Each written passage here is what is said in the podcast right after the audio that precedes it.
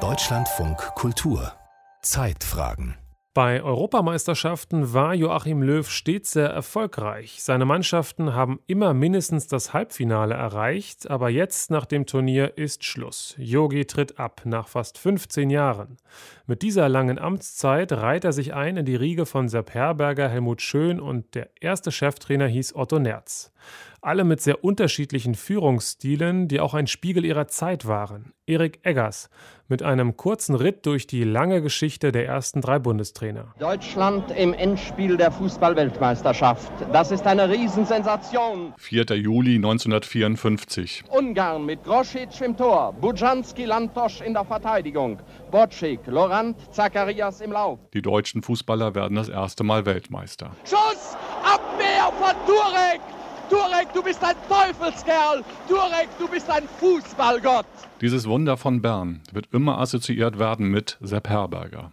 Der Trainer aus Mannheim, geboren 1897, war der Konrad Adenauer des deutschen Fußballs, weil er parallel zum ersten Bundeskanzler die große Bühne verließ und weil er ähnlich konservativ und schlau agierte wie der Alte aus Röndorf. Insgesamt 18 Jahre lang führte er die besten deutschen Fußballer, von 1938 bis 1942 noch als Reichstrainer, von 1950 bis 1964 als Bundestrainer, bis heute unerreicht in der Geschichte des Deutschen Fußballbundes.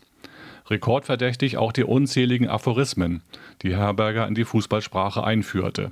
Der Ball ist rund, heißt sein wohl berühmtestes Bon mot. Genauso prägnant. Der nächste Gegner ist immer der schwerste. Herberger inszenierte sich also als Rasenphilosoph, war ein begnadeter Selbstdarsteller und Medienprofi.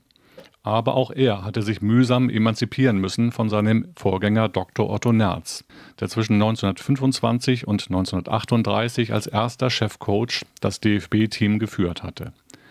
Er musste gehen, nachdem die deutsche Mannschaft beim heimischen Olympischen Fußballturnier 1936 in der Zwischenrunde gegen Norwegen ausschied und Adolf Hitler auf der Tribüne die Niederlage mit ansah.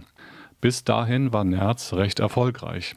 Bei der WM 1934 holte die deutsche Mannschaft Platz 3. Vom Spielsystem her orientierte sich Nerz an englischen Teams. Er hospitierte bei dem berühmten Trainer Herbert Chapman von Arsenal London, der mit dem 3-4-3-System den Fußball revolutioniert hatte. Auch Herberger folgte im Grundsatz seinem Lehrmeister Nerz, variierte aber seinen Stil, wie der Fußballhistoriker Bernd Bayer ausführt. Nerz pflegte einen sehr autoritären Stil, vor allen Dingen den Spielern gegenüber, legte ganz starken Wert auf, auf Disziplin. In gewisser Weise hat Herberger das von Nerz übernommen, war aber, sage ich mal, eher einen patriarchalischen Führungsstil verpflichtet als, als einem autoritären. Das heißt, er wäre eher so ein, ein väterlicher Typ gegenüber den Spielern.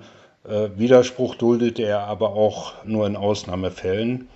Äh, auch auf dem Platz war er taktisch etwas flexibler. Er hat das recht starre WM-System von Nerz etwas flexibler gehandhabt.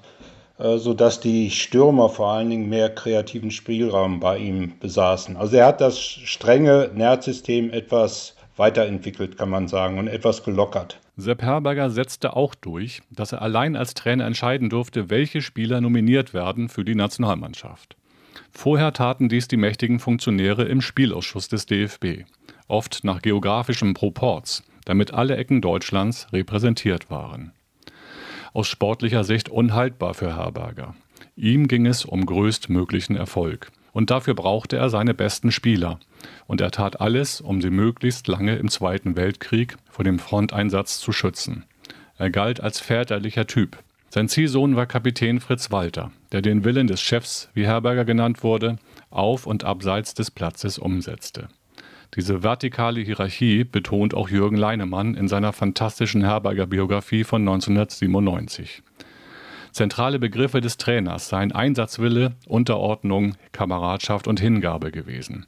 Ganz anders agierte sein Nachfolger. Helmut Schön, 1937 begann Ihre Karriere hier in Hamburg. Beim 5 zu 0 schossen Sie zwei Tore. Heute gewannen wir mit zwei Toren gegen Schweden. Bitte den Eindruck. Ja, naja, wir wollen nicht so Nostalgie machen. Als Helmut Schön 1964 neuer Bundestrainer wurde, war das eine historische Zäsur, urteilt Fußballhistoriker Bayer. Der 1915 geborene Dresdner war in der NS-Zeit unter Herberger Nationalspieler, Spielertrainer in Dresden, später Trainer der ersten DDR-Auswahlmannschaft und nach seinem Gang in den Westen 1950 acht Jahre lang Herbergers Assistent. Mit ihm wurden die Hierarchien im DFB-Team flacher, erklärt Bayer. Er hatte damals im Grunde so eine Art kooperativen Führungsstil erlebt, äh, mit einem äh, recht jungen Trainer, mit dem er noch als Spieler zusammengelebt hatte. Georges Köhler hieß der, äh, der zudem oft im Krieg eingezogen war und damals avancierte im Grunde Helmut Schön schon zu einer Art Spielertrainer. Und von daher hat er das eigentlich am eigenen Leib erlebt, wie produktiv es sein kann, Spieler mit einzubeziehen in taktische und strategische Überlegungen zum Spiel. Das ist das eine. Und zum anderen äh, war schön immer jemand, der auf dem Platz gewisse Freiräume für seine spielerische Kreativität gesucht hat. Und das war etwas, was er den Spielern stärker zubilligte als der Perberger. Also die ästhetische Komponente, das war ihm ganz, ganz wichtig, äh, dass die auf dem Platz umgesetzt wurde und als er dann die richtigen Spieler dafür hatte, Franz Beckenbauer oder äh, Günter Netzer, da konnte er das dann auch umsetzen. Dieser progressive Stil, der dem gesellschaftlichen Aufbruch nach 1968 entsprach oder ihn gar vorwegnahm, war allerdings in der Fußballwelt umstritten. Schön habe die Mannschaft nicht im Griff, monierten viele Fußballjournalisten, wie schön Biograf Bernd Bayer analysiert. Ihm ist oft vorgeworfen worden, dass er zu zögerlich in seinen Entscheidungen sei, nicht klar genug aufgetreten sei. Er wurde so als Zauderer bezeichnet.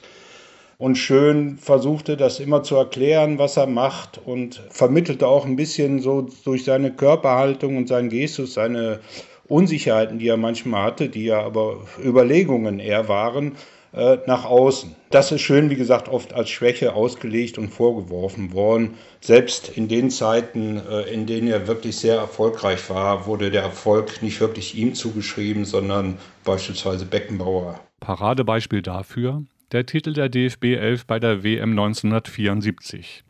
Hier wird bis heute nicht der Anteil des Trainers betont, wie für 1954. Und doch war die Ära schön, die 1978 nach 14 Jahren endete, die erfolgreichste Zeit eines Bundestrainers.